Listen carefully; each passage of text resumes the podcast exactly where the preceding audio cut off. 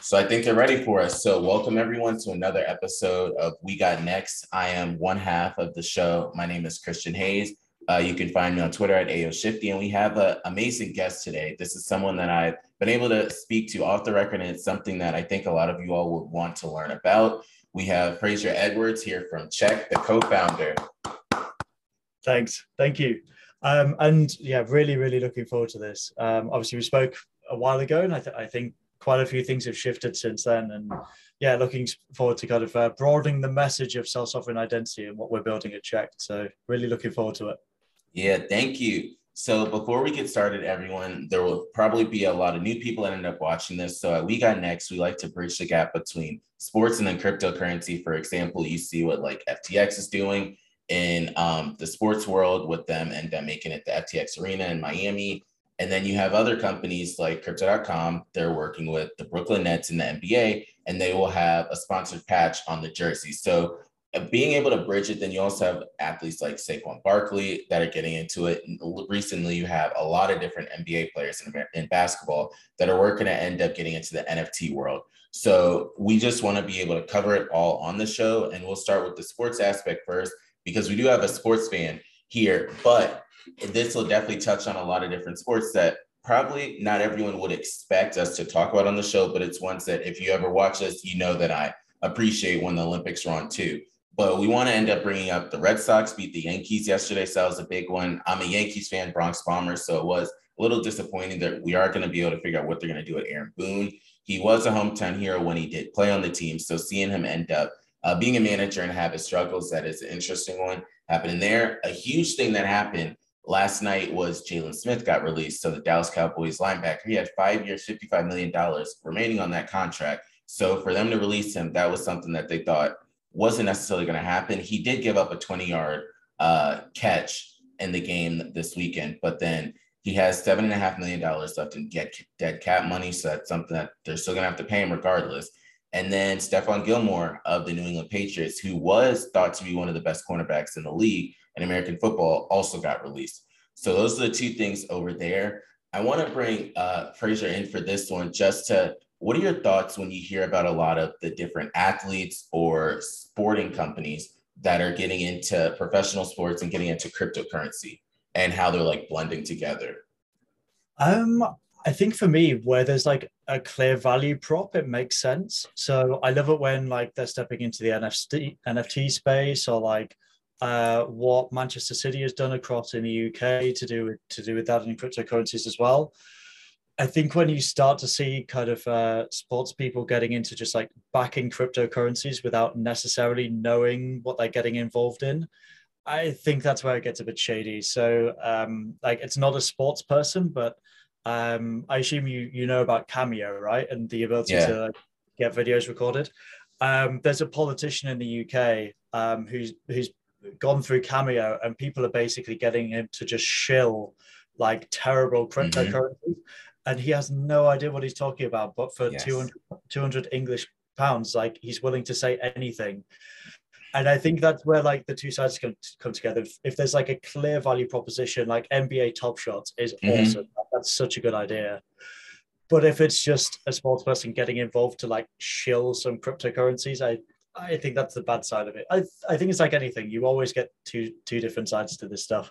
Mm. So bringing that up, touching on what Fraser just said, uh, another one is Kim Kardashian. For everyone out there, she will end up being on Instagram live or like on her Instagram story and just put up like Ethereum something, and it's not the real Ethereum. It's just a random one that she has it there. Or another big one was Little Uzi Vert. So everyone out there probably know the very colorful rapper, and he was just showing like different NFTs and they said, yeah, little Uzi got out of it. So it's those things that don't help when you just shill it just so you can make money and you know your following are going to buy what you're talking about.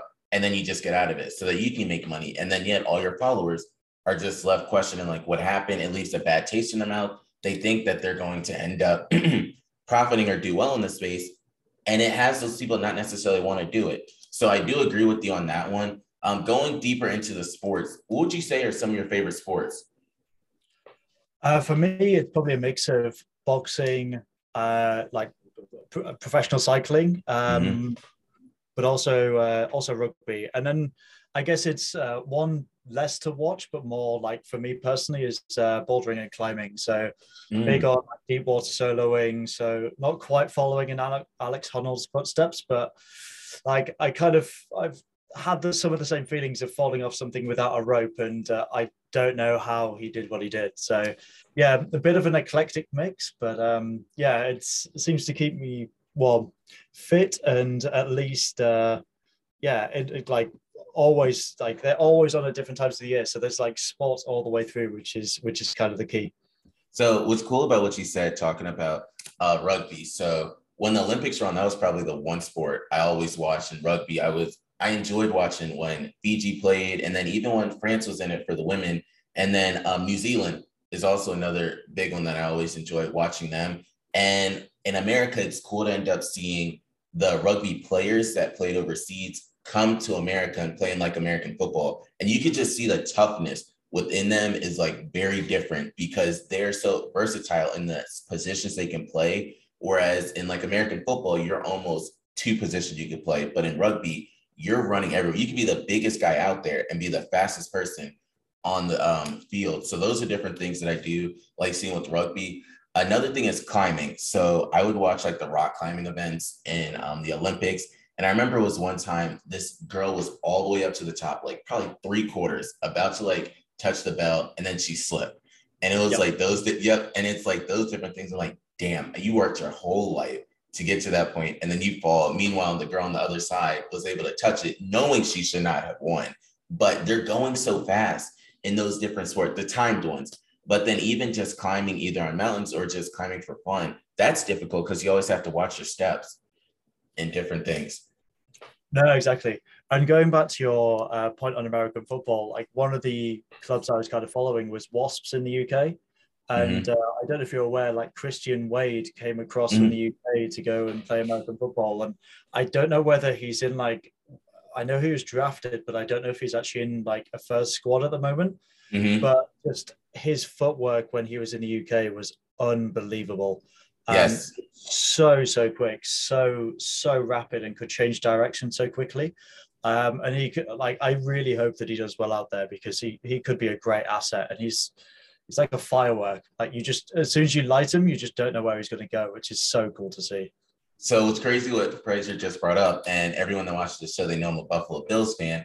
Uh, Christian Wade plays for the Buffalo Bills right now as a running back, and it's crazy because that's a backfield that I think he will do well in. And also in that backfield for everyone out there, they have Zach Moss and Devin Singletary. My favorite quarterback, Josh Allen, is there, but I think that's really good because I used to watch Christian play um, before. So just seeing them even on the practice field, you can tell a person's footwork in rugby or even soccer when they transition into like the NFL just because they're used to having to make quicker decisions and they don't have pads. So that affects you so much when you don't have pads. If you have pads, it's like, all right, I'll get hit and then I can go down. In rugby, you're not necessarily trying to get hit every time in those. So that is cool that you brought that up and then touched on one of the teams.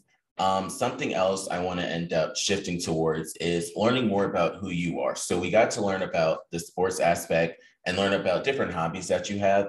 Uh, who is Fraser Edwards in terms of just what did you do before coming to cheqd? Sure. Um, so actually, it's a, it's only a recent, well, a story that kind of finished up recently. So we only started cheqd back back in March or April of this year. So it's it's only mm. really been recent. Um, but before that, I was a consultant with Accenture. So um, I was mainly working on self sovereign identity projects um, and just blockchain in general for the past three to four years. Um, probably the highlights of that were working with the World Economic Forum and the Dutch and Canadian governments on the Known Traveller Digital Identity Project. So that was building self sovereign identity uh, for international travel. Now, what that looked like was kind of digitizing the passport, digitizing the boarding pass onto the mobile device, and then being able to walk through the entire airline journey without having to really present any either physical passport or, or that device. Um, and it very much looked like the uh, the precursor to what uh, IATA are doing with their travel pass initiative. Um, and I just saw some news that uh, another airline has joined Emirates and actually rolling that out mm. scale. Um, and, and, prior to that, I was working mostly on financial services blockchain. So uh, working with the Central Bank of Singapore, uh, MAS, and working with Central Bank of Canada on cross blockchain payments um, on a project called the Jasper uh, Ubin, I think, project or pilot. And that was creating uh, cross blockchain payments. Uh, so from Quorum to Corda, and actually be able to hook those both up at the same time. Uh, I was quite lucky to get a couple of patents out of that. And I think that's kind of a, I guess to round up a, a, quick intro, like I've probably spent the last six years just bouncing around different technologies and different roles. Um, and somehow that seems to have given me the perfect, hopefully the perfect background yeah. and skill set to go and build cheqd. Yeah. So what's cool is I usually like to listen to different conversations and interviews that cheqd does. So I was listening to when you all were on the roundtable, it was you and Alex, and just seeing uh, just the backgrounds that you and Alex both have, just two of the team members. Um, and it was cool because you guys do kind of have the perfect storm going into this, having just a diverse resume, a part of everybody, so that you can tackle so many different areas. And then you specifically, just hearing about everything, I was like, this is like a perfect co-founder for a company so that people can believe in and trust. And it's not one of those things that, all right, we're just going to watch him to see if he can end up doing it. He has a background to know what he's doing and take it over. So that is something I did appreciate. Um, next thing I want to talk about, because we got the intro, I want to know how did you first get into cryptocurrency? Since cheqd started this year, how did you get into cryptocurrency? What was your first cryptocurrency? Uh, I think it was it was probably Ethereum, um, and I think how it it came about in a bit of a, I guess it was it was that time when there were loads and loads of hackathons going on, just like mm-hmm. worldwide. And I remember going to a couple, and one of them was uh, it was basically just like build whatever you want on Ethereum, um, but it was a hackathon for strangely of all places solving problems for Papua New Guinea. Um, I can't remember who it was sponsored by, but it was um, effectively find solutions for Papua New Guinea, regardless of like they set out a bunch, they set out like a load of context, but you also got the chance to just go and uh, like research and then create whatever you wanted. Um, and one of the areas that we decided to focus on was like in-country remittances, um, or even even international remittances remittances where um, they were using things like thing, I mean the classic things like MoneyGram uh, and uh, I'm trying to think of the other one. Uh, MoneyGram's the one that comes to mind to like do international transfers or internal transfers, and it was costing them a fortune. Um, and one of the things that we looked at was doing like textable e-currency, um, because also there's not a high like smartphone penetration in um, not a high yeah smartphone penetration in, in PNG. So we ended up creating this like textable e-currency that was then secured by biometrics. So before being able to set up like a pair wallet, you'd have to authenticate to show that you still had control of the phone. Um, and like it was due to myself and Ankur's background at the time where we were actually implementing voice biometrics um, in the UK. And so it was just like this weird combination of like the stuff we were doing at work, then blending into like, um, yeah, taking it into crypto world and blending that together into a hackathon. And it was we're in hindsight one of the things that the things that we probably should have followed up a bit further because it feels like it could have gone somewhere but it had that classic like we did the hackathon and then we just never followed up and we we probably should have done. But that, was probably the first taste. That was probably the first step into it. And then from there like whilst I, I was at accenture we started seeing loads of blockchain work coming in. And that was less on the crypto side and more on like the enterprise side. But it was still solving like big problems like insurance markets, reinsurance, like US equity settlement with DTCC, like a bunch of different things, um, kind of all across industries. So yeah, it started very much in just like hackathons in my spare time, and then kind of grew into actually becoming my day-to-day job, which was which was pretty cool. So being in America, a lot of times um, we're not as in tune with the cryptocurrency space. How is it in Europe in terms of like cryptocurrency and blockchain? Is it kind of a lot of people have the conversations, or is it still in the phase of people don't necessarily know what cryptocurrency is out there?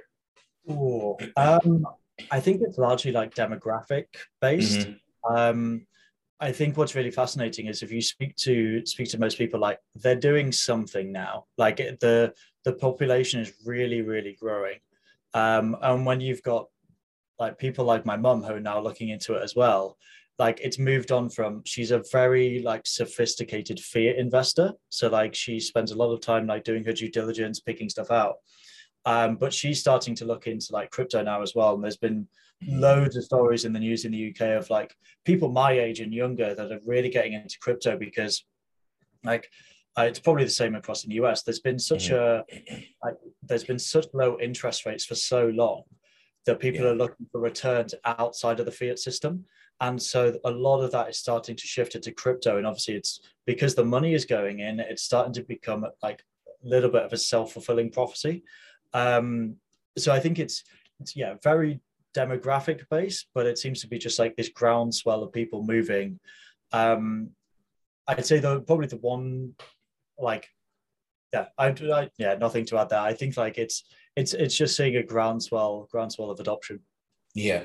So i asked that because like in America, unless you follow the stock market or you only heard about it through Dogecoin kind of thing, or are in the financial aspect and sector, a lot of people don't necessarily know about it. I remember last year or er, late last year is when people started hearing about it because everyone was um, at home, so they were able to hear in that way. But a big thing is uh, uh being in the DC area. So MicroStrategy, everybody knows about then a lot of people around here start to know about it because everything of what Michael Saylor is doing and how he continues just to invest in cryptocurrency and things of that nature. But the next thing I want to get into is the self-sovereign identity aspect. So can you talk to us about what is cheqd and then what is SSI? Sure. So it's it's probably easier to, to almost take those questions well to take those questions in reverse. So probably the first thing to start off with is is self-sovereign identity, and really it's about putting the individual at the center of the ecosystem. Um, and what we mean is like really putting the individual's like data back under their control um, and potentially under their own like ownership and storage. And it's very much like bringing the digital world into kind of alignment with the like physical world as it stands right now. So like most people probably listen to this if they open their wallet hopefully will still have like a driving license somewhere they're going to have a passport. Um, and you have that on your on your person like you have complete control. No one has traceability of where you use that data whereas in the digital world right now all of that data is stored with companies. It's stored with other organizations. Um, and alex our governance lead like wrote a really great like almost short form script of the interaction everyone goes through. And effectively whenever you're interacting with these companies you have to provide like a username and a password to access your own data and do things with it and like the impact of that can be seen in like how many passwords people have how many user accounts people have but also if you start using products like uh, obviously topical this week but things like login with facebook and facebook mm-hmm. is down six hours suddenly you don't have access to your own data even though it's yours um, so it's very much like part of it is bringing the digital world into line with like how the physical world worked and like the benefits from a privacy perspective of that but also like returning the like control and the privacy to the user. And i think there's an extension here which is like actually becoming like from a business perspective really fascinating. And it's that like when you start to combine the data onto the individual so they st- like they become their own data silo rather than it being in multiple different companies, you actually get combinations of data that you would never have before. And a great example of this is like what's happened with COVID and the IATA travel pass.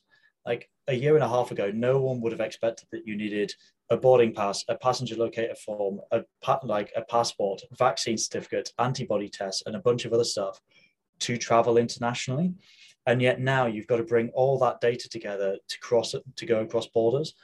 And I think what we're looking forward to when like SSI gets kind of properly adopted is the combinations of data that you'd never previously have been able to achieve that now you can ask a user and gain their permission for stuff to offer them a brand new service. So I guess to go back all of, to, to all of it, it's very much the concept that an individual will kind of have control and potentially ownership of their data and therefore the ability to decide who they accept data from but also who they share it to um, and they really become the center of the ecosystem rather than companies so that hopefully neatly brings me on to, to what we're building at cheqd and really this was informed by like myself, Ankur, and, and probably Alex's experiences over the past kind of two to three years. And we've been involved in self-sovereign identity for around that time, um, possibly longer on on Ankur's part. And what we kept on seeing was that everyone loves the paradigm, like putting the user at the center. They love the idea of the user experiences you can create. Like imagine just be able to get rid of passwords everywhere. Like no more passwords, like no more login forms, no more registration forms, like all of that stuff disappears. Um, so everyone loves that part. The bit that they struggle upon is like how to monetize that data um, and how to actually monetize the technology. If you look at other identity technologies, like uh, IDMV, um, kind of biometrics, they all have commercial structures around them. Like they all have a way of either solve like uh, reducing costs or providing revenue. Like there's some commercial structure somewhere. And one of the problems that was hitting SSI quite, we feel quite substantially was there wasn't a commercial structure around this. Like there wasn't the ability to make payments for that data, even including the individual, to make the ecosystem work. So a lot of the ecosystems that were being spun up were like POCs that never went to production because they could never justify a business case. And I think that's where the nice thing with um, kind of IATA's travel pass, like that's one of the great first examples of this. But the key reason that it happened and the key reason that the technology was adopted there was it was effectively rescuing the aviation industry. So the business case was super simple. It was like, we need to start flying again to rescue the industry. And I think like we need to make that possible in other industries. And in other industries, transparently, that means actually making payments in kind of concert with the data moving around. Um, so that means like the example everyone always uses is like um, is reusable KYC data. Um, so the ability to like do KYC once and then reuse it all the time. But other ones include like getting your degree as a uh, certificate, like a, a verifiable credential. So it's with you at all times. And the benefit in the future is like, I think it's a problem worldwide is people lying on their resumes um, and on their CVs. And this suddenly takes that out of the equation. So as an employer, you probably want to be paying like a couple of dollars to make sure that that person actually has the degree they say they do, mm-hmm. um, being stung at the end. So effectively, like to boil all of that down onto what we're building, it's effectively the payment rails and the commercial models for self-sovereign identity. That's really what we're building when you kind of boil it down to, to one single line. I realize that's quite a long explanation there. No, so you brought up something I was talking to one of my friends um, about not too long ago, the resume aspect, being able to verify that part. Can you just touch on it a little more, how that is something that would be verified? Because I talk to a lot of people and I do a lot of hiring, let's say on LinkedIn and then also um, with resumes, and you can see it. And a good example I always think about is there was this college basketball coach that lied and said they graduated from the University of Kentucky when they fell short um, six credits. So they technically didn't graduate, but it's something that nobody would have known if they weren't as well known of a coach as this guy. If it was just a regular person, they probably would have been able to side through because they weren't going to verify it. But explain how that can happen because I think that's something huge that a lot of people don't realize. Yeah, absolutely. And probably the, the first place to start is like where the kind of the real like origin of this is the organization issuing that data kind of establishes a public identifier of some description and says like mm-hmm. hi for in your example like i am the university of kentucky like you can come and find me you know where i am these are all the details like this is me um, what would then happen is effectively like if we take your example um, he sh- ideally would have graduated um, he at that point ideally obviously with the paradigm current kind of emerging has his identity wallet on his mobile in the cloud, like somewhere that he has control. And effectively, he'd identify himself to the university and say, Hi, I'm whatever the guy's name was. And they'd go, Okay, yep, you passed your exams, you've graduated. Like, here's all of your scores, and we will issue a digital credential to your wallet. Um, and none of that data goes across the blockchain, but what it is is cryptographically signed by the issuer. So University of Kentucky would actually sign that data, send it across to your to, to the coach, and then at that point it's sat in his wallet. And like mm. obviously he can bring up his phone and show people, but that doesn't really do that much. Um, but what he could do in the future is actually share that on to another organization. And the benefit of this is that um, the organization he shares it to can see that actually he is the recipient because he signed it too, but also that it was issued by the University of Kentucky and they can effectively resolve that through like the, the signature. Um, there are kind of blockchain networks like we'll be providing this kind, kind of capability unchecked, um, but there are other technologies emerging out there that can also do the kind of the resolution of where that signature has come from. Um, so broadly speaking, like the data gets issued to the individual, they keep control of it like they would their university degree in their like drawer in the office somewhere. And then instead of presenting like a PDF, which is easily defrauded, you actually send a digital version of that to whoever you need to. And the benefit here, obviously, is that like you don't have to do any scanning, you're not sending copies, you're sending the original every single time. And for example, like um to if we look into like another way that the coach could have failed, like maybe he did pass, but then they found he cheated one of the exams. Mm. It's also possible for the university to go back and like retract that data after it's been issued if it has been falsely claimed. So the great example of this is if you lose a passport, you need to be able to cancel the passport or a driving license or a card. Mm-hmm. So you can effectively do the same process even though the data is with the individual. And that's really the benefit of this is you really put the individual back on like they get to decide what they accept and what they share. Um, but it also means that when your coach turned up to pretend like he'd uh, he's graduated, he wouldn't have been able to present the certificate or the, the digital credential to actually back that up, and hopefully would have been found out. Yeah. So my other thing I want to bring up is a lot of this um, people probably use their phone. What if someone loses their phone? Uh, will their data be compromised, or will there still be a way for the person whoever takes the phone and can get in the phone uh, they won't take the data? Uh, great question. So there's there's a couple of nuances here. So um, like the wallet is very much secured in the same way that your bank account would be on your phone. So like it is under passwords, it is under biometrics, and actually you can make it kind of even stronger than that if you need to. But the nice thing here is like, firstly, it's, it's to get at someone's data, you're now having to like break into individual devices. So rather than say like a leak with Equifax, where you can get millions of um, kind of people at one time, you're very much going to have to start going after people one by one, at least for kind of all of that core of the data. Um, but the other benefit of this, also the other side of this is it's also kind of backed up to the cloud and still encrypted. So it is possible to kind of secure that data into somewhere where you can access it. And obviously the kind of the security process around that then become extremely important. Um, but the the counter of this is like even if you get into the phone and you need to start sharing this data around, it's still possible, like I was saying, to, to revoke that data, to go back mm-hmm. and tear it all down and reissue it.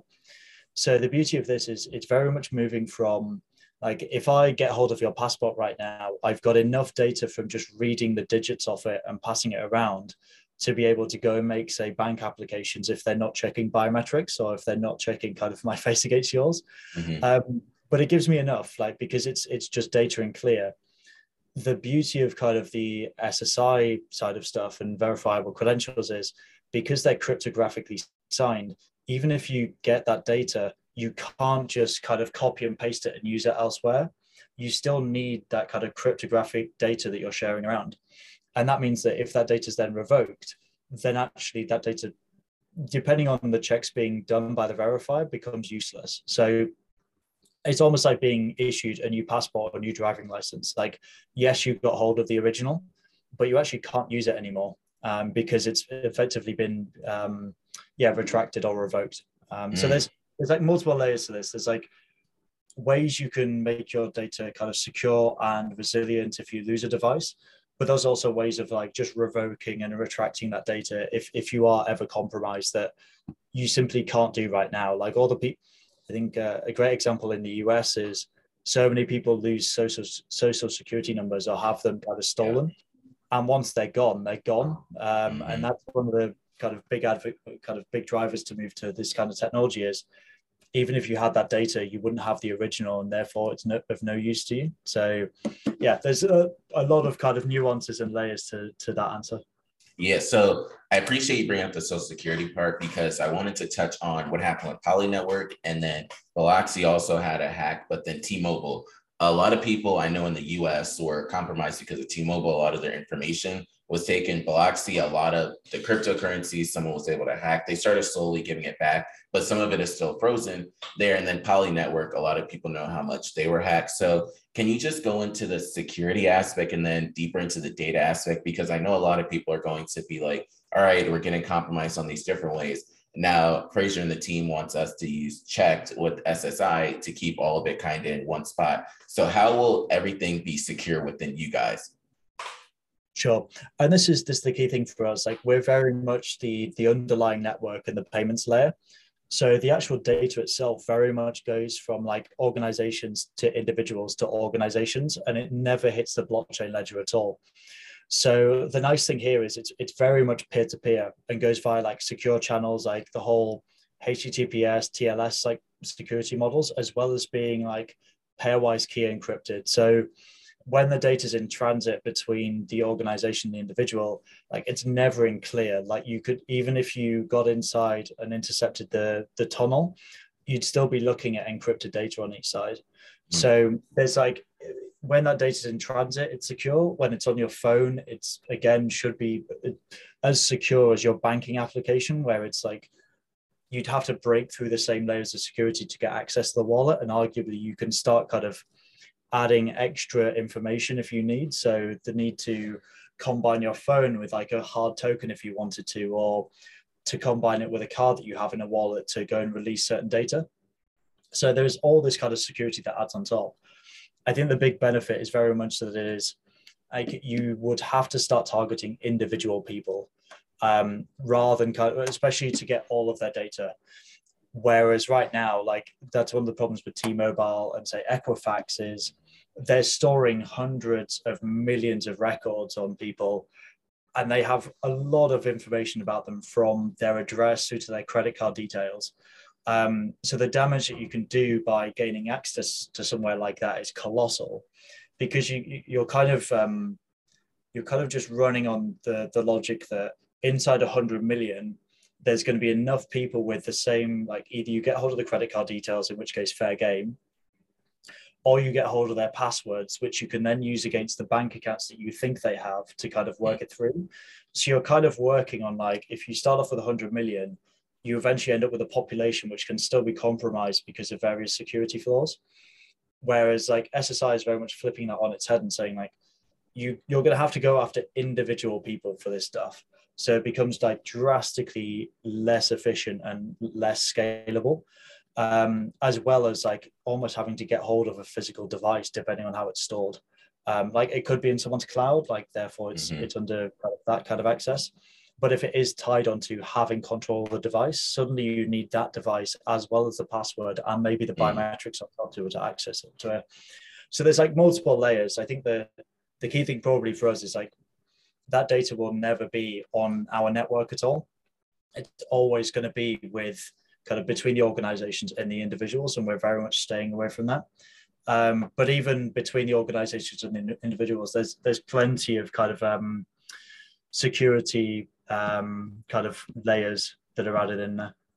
Wow, thank you. The other thing I want to then ask what cheqd is is this something that's going to be more so UK or Europe specific? Or are you looking to make this like a global uh, branding company?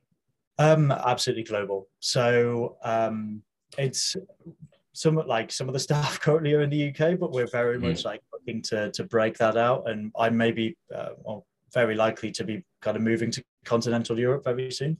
Mm. Um, if you kind of uh, look at like where our opportunities are, like it is completely global. Um, like self-sovereign identity is being built around the world. It's just absolutely colossal. Um, and to give some some kind of context to that, um, between the fact that we've publicly like open sourced our um, network or like node operator uh, kind of application, so anyone can technically run a node on the on the network. But also the conversations like my um, our head of partnerships, uh, Toby has been having, they span all the way from like North, uh, kind of North America, all the way mm. across to, like Thailand and Japan. Um, so just the breadth is colossal. Yeah. Um, and the benefit for us is obviously like if we can bring all these people onto the network, the credentials that they can create can start being used anywhere as well. Um, and that's that's the thing for us is like we really want this to be kind of global, like follow the interoperability as much as we can. Like that, obviously a very easy thing to say, but something that it's one of the reasons we join Trust over IP and, and DIF is to actually kind of follow that up and do the work. Um, but we really want to become this like de facto payment mechanism for identity but do it because we're doing the right product that works in a decentralized manner and actually is somewhat owned by the people running the infrastructure. Um, so yeah, we're, we're absolutely global. And so um, if there's anyone from, from the US that would be happy to speak to us, we'd love to hear from you. Perfect. That sounds good for them. Uh, the next thing is blockchain. So a lot of times people are curious about what blockchain a company is built on or if they're on their own blockchain. So what blockchain are you on and how do you guys or how do companies come up with the decision to be built over on a certain blockchain? so we've we've got a good blog somewhere, I think, um, which I'll dig up in the background. But effectively, like to strip it back to um, kind of my experience as a tech consultant and Ankur's as well, like it's very much like choosing. It makes it sound flippant, but like choosing any other technology. Mm-hmm. And it's very much looking at the outcomes you want to achieve and therefore the requirements you need to achieve that. And then kind of routing that through to understand like what is the process that we need to go and achieve these things. Um, so like to go back to like my first couple of projects with Ankur, we were looking at voice biometrics, and therefore we had to go out and choose different platforms. And kind of blockchain and the network we're on is basically follow the exact same thought process. So a great example is a lot of identity projects, certainly SSI projects, are built on uh, a ledger called Hyperledger Indy. Um, and it was kind of custom built for identity. But the, the problem that's kind of appearing is that it's really um, hasn't kept up with the times. Like there are platforms that have outstripped it on kind of scalability and volumes. So they it's kind of not performing against them anymore. But also it's it's really not built for a token. It's not built for payments. It's not built for kind of decentralized governance. So when we were looking at building kind of payment rails and uh, kind of commercial models for identity um, it very much became like we had to start looking at alternatives basically from Indy and then we started looking at the capabilities that we wanted. So obviously native token functionality was one. Then we were looking at like decentralized governance was a positive which like alex would love to go on and on for for like mm-hmm. how much that's changed what we're doing. Um, but also we were looking at like stuff outside the platform so like external support. So an example of that would be um, because we've chosen cosmos like as well as having decentralized governance in the tokens it also has support from uh, exchanges. It has support from uh, custodians uh, dexes. Like there's all this kind of stuff that is existing. Whereas if we had stayed on Indy we wouldn't have access to any of that. We'd have had to mm-hmm. effectively go to an exchange and try and persuade them to adopt a new protocol. And it would have taken forever and it still mm-hmm. wouldn't have been the right answer even if they did. So really it was kind of like looking at the looking at the outcomes we're aiming for and then going back into okay what do we actually need the platform to do to achieve that and then just benchmarking a bunch of platforms so we looked at Cosmos, Solana, Polkadot, uh, Stellar, Ethereum, obviously, and effectively off the back of that, we've we've written about it in detail somewhere. Um, Cosmos was by far and away like the one that made sense. Um, it's one of the reasons why we're going to be able to execute like inside six or seven months to build mm-hmm. an entire network from scratch. Wow. Whereas we think if we'd gone on to some of the other networks, we'd still be building next year.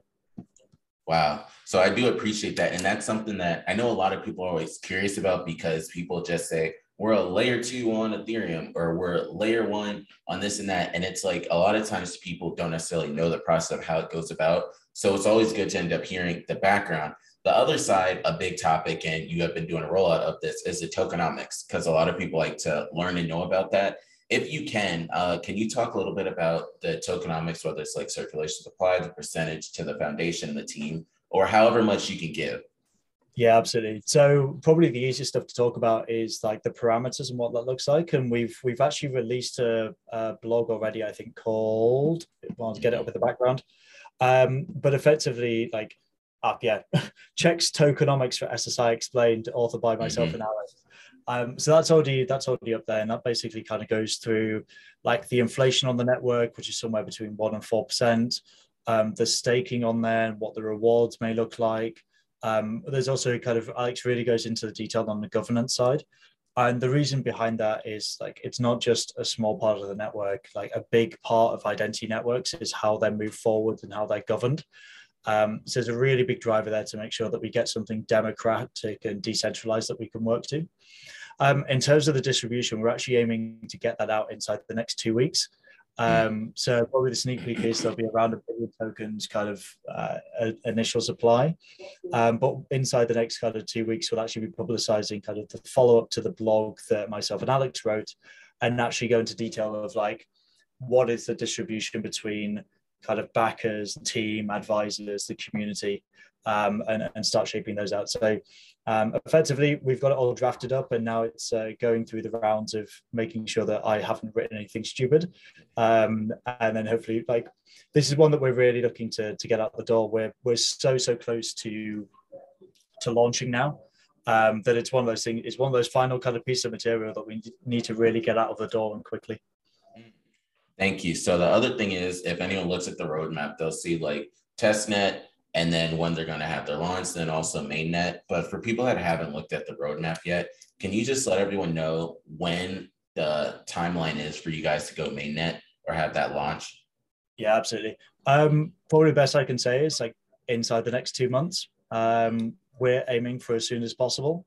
There's a lot of moving pieces on our side, um, and I think um, so. Publicly, what I can say is inside the next two months, and really what it boils down to is like I could pick a date next year and be pretty confident that we'd be able to hit it, like because we could basically just do it and chill out, and we'd be able to say like I guarantee on like the 12th of February it will be up and running. Um, whereas effectively because we're running so quickly, like we've only been around since April. Yeah. Um, like there's a lot of moving parts, but we're pretty confident we can do it inside the next two months. Um, and that means that like that date, if we committed to one, would move around a decent amount. Mm-hmm. Um, but we're pretty certain that inside the next two months is is very very doable. Mm. Thank you. The other thing is, and you touched on it some, but a lot of people always want to know when is the token launch or when are you guys going to release that? Do you guys have a time frame of when the public will be able to take part or even find a chance to get their hands on cheqd tokens?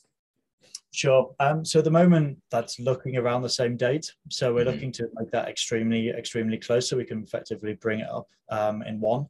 Um, that'll probably be part of like the distribution um, blog that we start pulling out.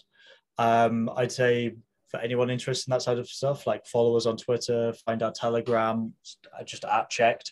Um, literally all of the information will start coming out via those channels as we get closer. effectively, because of the, that kind of moving parts, um, like the best I can say is around the same time as mainnet. But if you're following our channels, you'll start to see kind of those announcements come out as we get a lot closer. Yeah, thank you. And then another thing that we just always ask everyone, so it's my co-host's favorite question to ask is Bitcoin has started to become mainstream as of recent. Why would you say uh, there's been a lot more attention and awareness on Bitcoin currently compared to in the past when not as many people knew about Bitcoin? Oh, good question.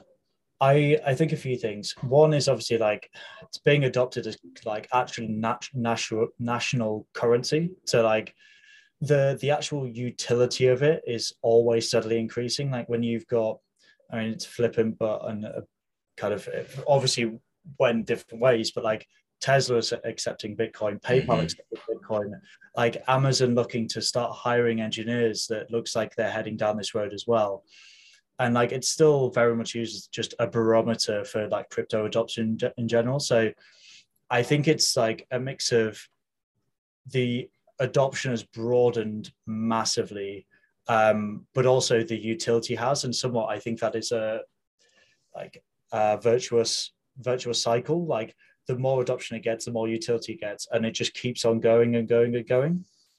And i think the i think that's some of a lot of what is supporting the kind of the floor of the price now as well is that utility like you're like yes there's still some wild swings but they're not going to the lows that they were before because mm-hmm. like whilst you're having some countries stepping out of the market and banning crypto to some degree like there's still so much other utility and you're also getting like the big banks involved like like you've got ETFs where actually like someone can go and like invest using fiat and yet the underlying asset is, is Bitcoin.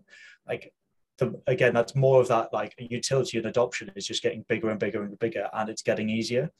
Um, and I think it's also like all of the exchanges that have been spinning up in the last couple of years, like have had a real focus on how to make it as easy as possible for, for individuals, like not necessarily highly sophisticated, like crypto natives, to go and adopt the tech. Like the, I guess going back to the top of the call, like the fact that my mum is looking into this and the fact that yeah. she's not, I wouldn't say a sophisticated crypto native from what I'm aware.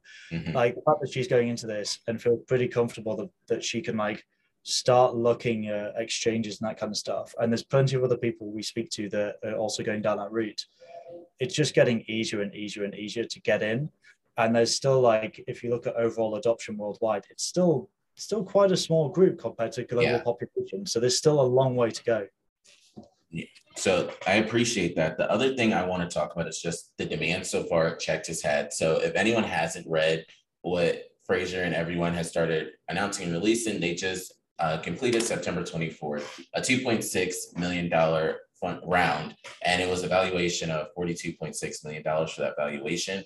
Uh, how has the demand been for cheqd. Obviously definitely a lot of people do support it and a lot of backers you have but how has the demand been would you say? It's, it's been incredible. Like transparently as a as a first time founder this was one of my biggest concerns was like getting the cash on our side and making sure that we had like runway to to go through. And just i mean it's it's never as easy as you'd hope it would be but it was also pretty incredible um, and I think a lot of that is down to the kind of the backing that we have. So uh, the likes of Outlier Ventures, the likes of Evernym, um, and also kind of the other investors that we've had from day one, and the networks, and and also the, like, not even to speak about the advisors that we have, all be able to kind of tap into the networks and bring us through. So like we've we've had a really good community and really good set of advisors from day one, and that's made our life a lot easier. I think also just we're hitting or we were coming to coming out for investment at a quite a good time from just a global consciousness like point of view. So like it was during that period where WhatsApp was pushing out terms and conditions that not necessarily everyone was happy with. Like there's still that backlash against the big social networks um, and general kind of big tech. And there's very much just like this movement to owning your own data. And also like as, as bad as it is for, for our company, like uh, bad as it is for kind of the world, um, like the fact that COVID has moved so many people online and so many people remote means there's now a massive shift to digitize stuff that previously was kind of getting by. Mm-hmm. And I think exercise, like again, to go back to the IATA travel pass for probably the 15th time, but like that's a perfect example of something that historically was getting by and it was okay, but you need a solution like this to go make it work in a COVID world um, and we're starting to see that like completely cross industry. So we were really lucky. Like the demand was incredible, but I think it was mostly a function of just like amazing community and advisors and just the right time. Um, mm-hmm. Definitely the right time to be going and doing this now.